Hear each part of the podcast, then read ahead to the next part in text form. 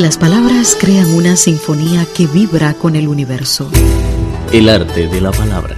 El límite posible entre la vastedad de las ciencias y las sutilezas de la vida.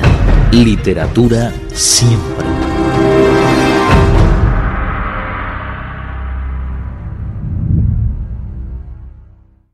Hola, ¿qué tal amigos? Bienvenidos al programa El arte de la palabra. Desde Beijing les saluda Viva Tanguin. Hoy hablaremos de la Feria de Libros de Hong Kong. Ya saben que esa región administrativa especial de China, situado en el sur del país, es una metrópolis internacional y el tercer centro financiero a nivel mundial tras Nueva York y Londres. Es una de las ciudades más importantes en lo referente a finanzas, transporte y servicios de toda Asia. En China la llamamos la perla del Oriente. Algunos supondrán que un lugar tan volcado económico no posee mucha vida cultural, porque el estilo de vida se vería afectado por los comportamientos del mundo de la economía y la ciudad perdería su aprecio por el arte.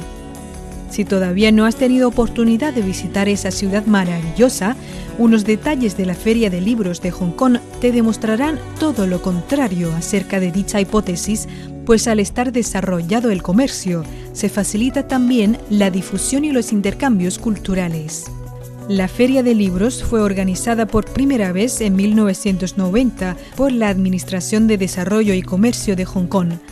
Dicha feria luego se convertiría en una celebración fija, celebrándose cada julio en el Centro de Convención y Exhibición, uno de los landmarks de la ciudad con vista al mar. Editoriales, publicistas, ciudadanos y turistas de todas las regiones de Asia viajan a Hong Kong en julio para asistir a la feria, no solo por la entrada económica o los descuentos en libros, sino también por las conferencias y charlas con numerosos escritores en distintos países y los intercambios que se pueden hacer en esos siete días de exhibición. En 2004 prolongaron la hora de cierre para los primeros cinco días hasta las 22 horas y dieron una rebaja para las entradas para quienes ingresen después de las 18 horas. En 2005 decidieron mantener las salas abiertas hasta la medianoche el sábado y se organizaron charlas y discursos de escritores famosos como Long Ying-tai, ese mismo año recibieron un total de 640.000 visitantes, un 28% más en comparación con el año anterior. En 2014, el número subió a un millón de personas. Cabe mencionar que Hong Kong cuenta con una población de 7 millones. Según datos publicados por la Administración de Desarrollo y Comercio de Hong Kong, del millón de visitantes del año pasado, 120.000 no son ciudadanos de la región administrativa es decir, un 12% de ellos viajaron desde la parte continental de China, Macao, Taiwán, Singapur, Malasia o Estados Unidos, entre otros lugares. De ese 12%, una mitad señaló que la feria fue el objetivo de su viaje a Hong Kong y un 55% de ellos mostraron que su meta principal era comprar libros que no halló en mi ciudad. El arte de la palabra. Literatura siempre.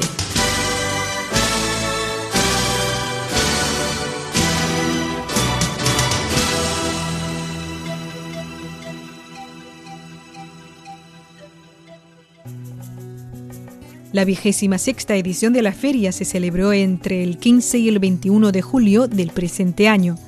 Desde finales de junio se han organizado 610 actividades en la ciudad en el transcurso de este mes cultural.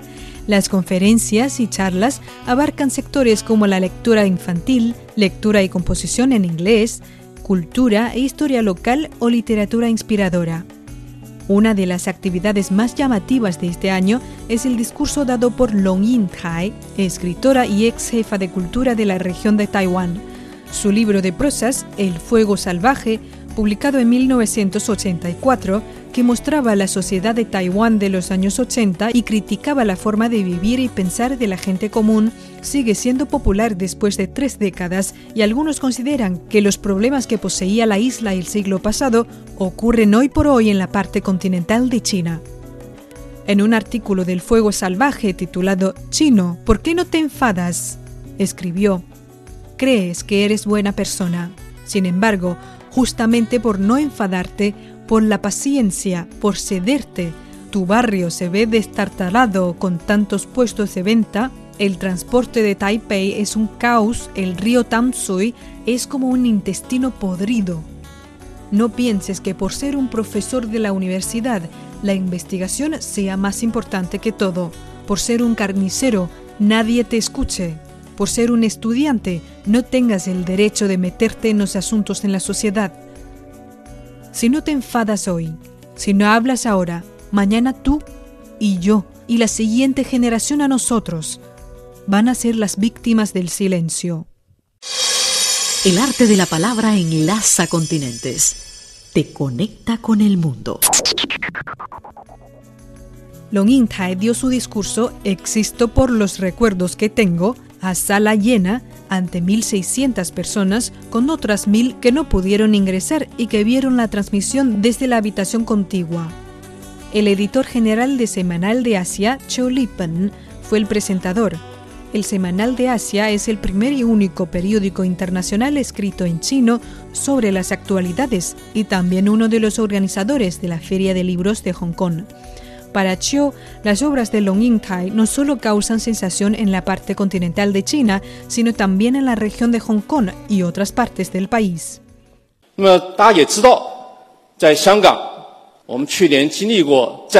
Recientemente en Hong Kong hemos sufrido la ocupación central, la antiocupación, la cinta amarilla y la azul, entre otros movimientos debido a los cuales la sociedad se descarga. La gente tiene visiones totalmente diferentes sobre la situación general de la ciudad, por lo cual aparecen grietas en las familias. Padres e hijos, madres e hijas, hermanos y hermanas se hacen enemigos. Es una situación complicada. Sin embargo, a Chiu le parece útil escuchar las opiniones de Long Yingtai. Sus ideas sirven para todas las posiciones y paroles políticas. Long es exactamente el tipo de persona que describió el escritor estadounidense Edward Said. Los intelectuales debemos para siempre decir la verdad ante el poder, sea del gobierno, de la oposición o de los estudiantes. Con respecto a la actualidad del conjunto del pueblo chino y de su cultura, Long hizo varias comparaciones para argumentar que estamos en una nueva era y requerimos escucharnos mejor el uno al otro.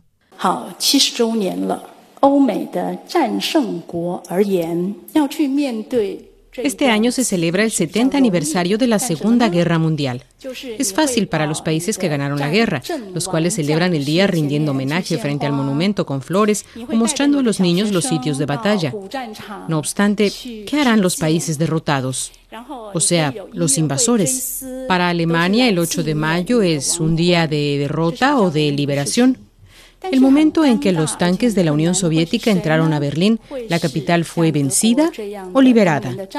De acuerdo con una investigación general hecha en 2005, un 35% de los alemanes consideraban que la de 1945 fue una derrota para su país. Diez años después, la cifra bajó al 9%. La mayor parte del pueblo cree que fue una liberación. Tras 70 años de esfuerzo, la manera de tratar el recuerdo doloroso de esa nación la representa el viaje a Moscú para entregar flores ante las tumbas de los soldados soviéticos de su premier Angela Merkel. La guerra, sin duda, consiste en la parte que más duele en la memoria. Es un término que no necesita más descripción.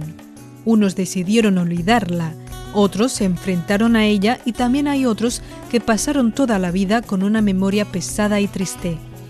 El pueblo chino no sufrió menos que el europeo. Sin mencionar las grandes batallas acontecidas en la parte continental, Taiwán ya contaba con muchos conflictos. Long Yingtai contó que cuando fue jefa de cultura de la isla, visitó a un pequeño pueblo conocido por contar con un campo de prisioneros de los países antifascistas y un monumento dedicado a ellos. Los habitantes querían comentarle algo, pero vacilaban. Resultó que a mediados del siglo pasado, la isla fue controlada por los japoneses, por lo cual el campo fue para presionar a los soldados antifascistas e internacionales. Los guardias del campo, los trabajadores y los habitantes eran todos nacidos y criados en Taiwán y son abuelos y padres de los aldeanos de hoy día. En el pueblo en el que ellos viven desde siempre, se levantó un monumento para los extranjeros. Los sufrimientos por la invasión y colonización niponas fueron omitidos por las autoridades. Luego, el año pasado, con el esfuerzo de Long Ying-tai, se estableció en el pueblo de Jinghuashi otro monumento que narra aquella historia de los propios aldeanos.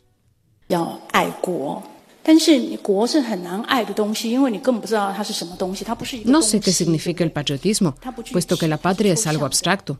Lo que no es abstracto y que es posible amar es a los individuos, las personas que viven junto a nosotros, con quienes vamos a la escuela y a trabajar, con quienes nos criamos y reímos al mismo tiempo al ver películas.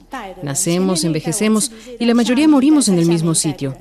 Aunque discutamos por la seguridad médica y el impuesto, peleemos por el sistema educativo y los medios de comunicación, nos preocupemos por la legislación y la justicia y luchemos entre los partidos políticos, al final sabemos que todos compartimos un barco, lo que significa que hay un mismo destino para todos.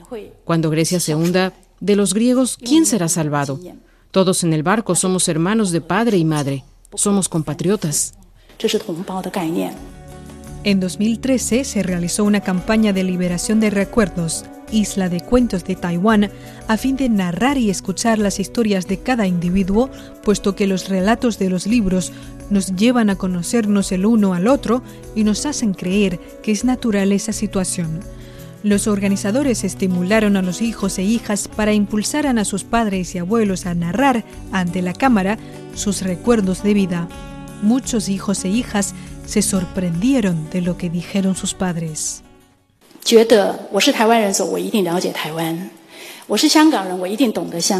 Creemos que un nativo de Taiwán conoce muy bien la isla, un hongkonés conoce sobre su región o un nativo de la parte continental de China conoce perfectamente todo el país. En realidad, no sabemos tanto como creemos. No conocemos siquiera a la persona que está a nuestro lado. Los recuerdos se esconden y solo los descubrirás golpeando a su puerta.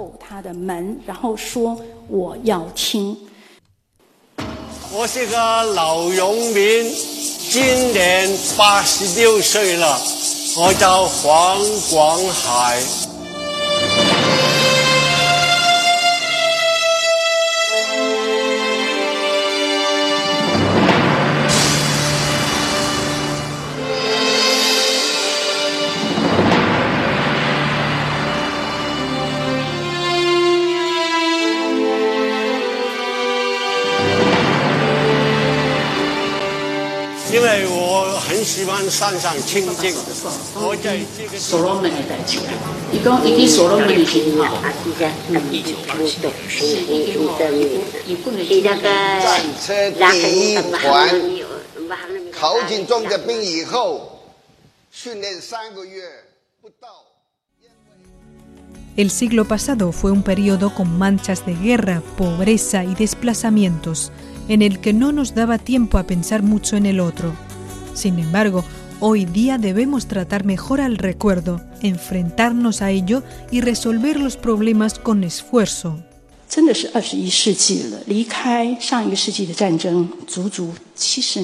Estamos en el siglo XXI. Hace 70 años que abandonamos la guerra mundial.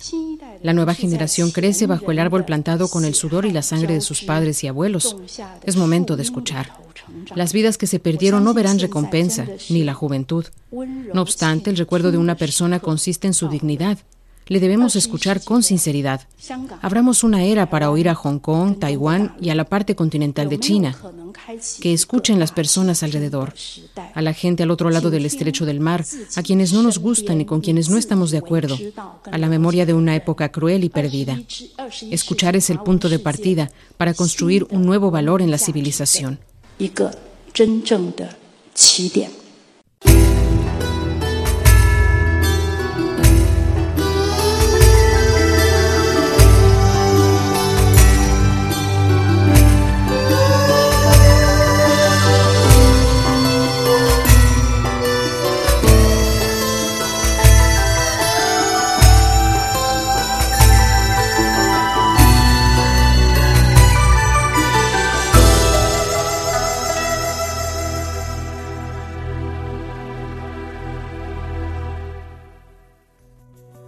La emisión de hoy hemos hablado de la Feria de Libros de Hong Kong y el discurso brindado por la famosa escritora Long Ying-kai durante la feria de este año, que tuvo lugar en julio. Cualquier opinión o comentario pueden compartirlo con nosotros a través de nuestro correo electrónico spa.cri.com.cn. Esperamos sus mensajes. No se vayan, nuestra programación continúa. Por el momento se despide Viva Tanguín. Hasta la próxima.